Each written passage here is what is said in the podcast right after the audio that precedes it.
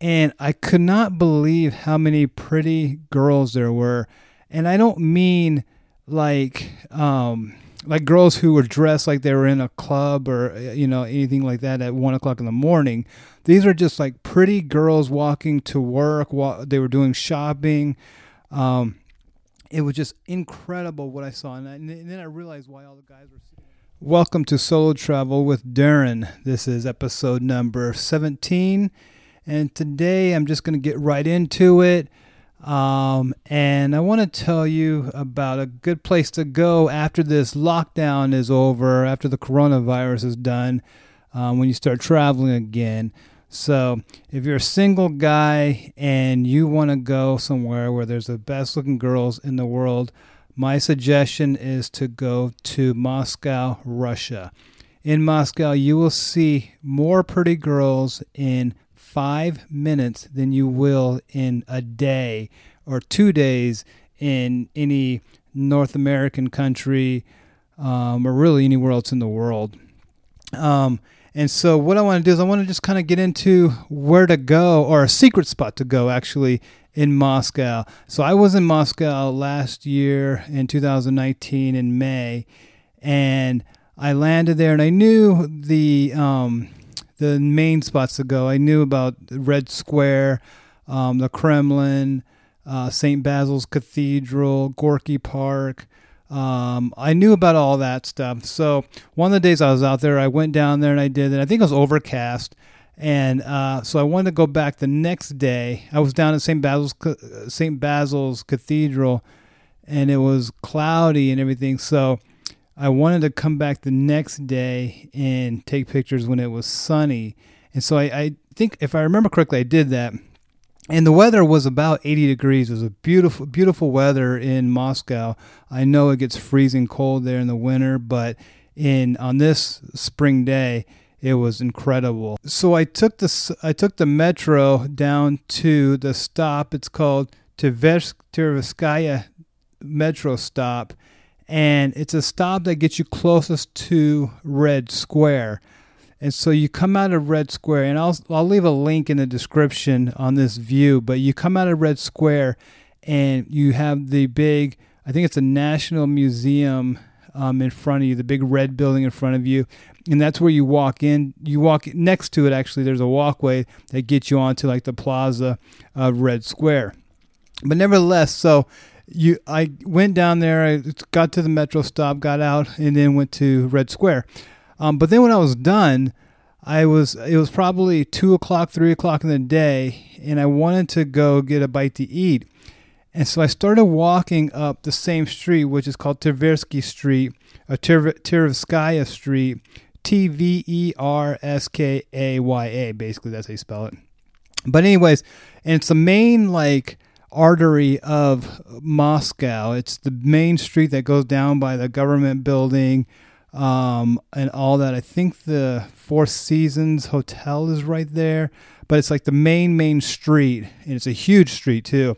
And it kind of, it feels like it was going north.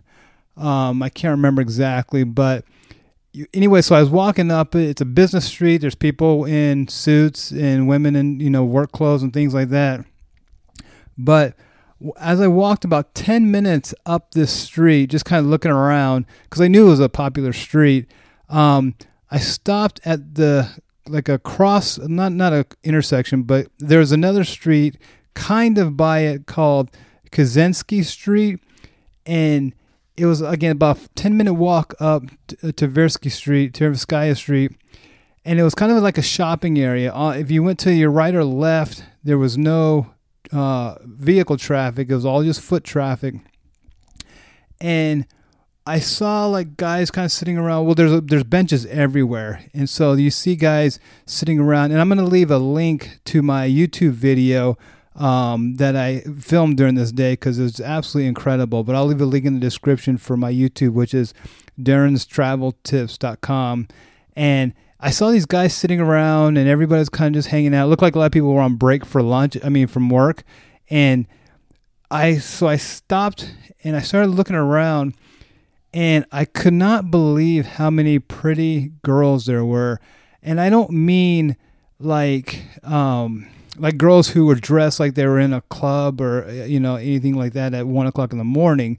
These are just like pretty girls walking to work. Walk, they were doing shopping. Um, it was just incredible what I saw. And, I, and then I realized why all the guys were sitting around wa- looking. Um, I had been to uh, Rome years ago, and I remember, if you've ever been to Rome, if you've heard of the Spanish Steps, you have all these guys, like kids, teenagers, basically sitting on the steps, and as the girls walk by, they start clapping, and they, they clap louder for the pretty girls, and they don't clap hardly at all for the ugly girls. And so as the girls walk by, these little kids start, these teenagers start clapping. So anyways, the the this is what this place in Moscow reminded me of. It reminded me of those Spanish Steps. And uh, anyways, but so these, you have a bunch of guys sitting around just like watching the, you know, the girls walk by. And it's just, inc- it's an incredible sight. Like I said, every five minutes you'll see another girl who is probably an eight, nine, ten. Um, just, and then all the other girls in between are still, you know, above average.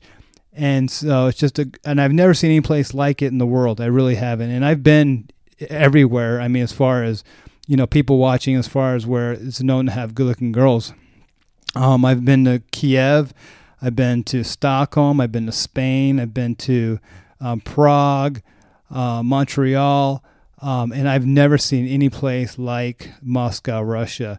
And what's different about the girls in Moscow is that they're not try- they're not trying to be as, I guess, sexy as the girls in Kiev. I mean, Kiev definitely has good-looking girls, but they're more kind of like, they're in the high heels and short skirts and fake eyelashes and all that.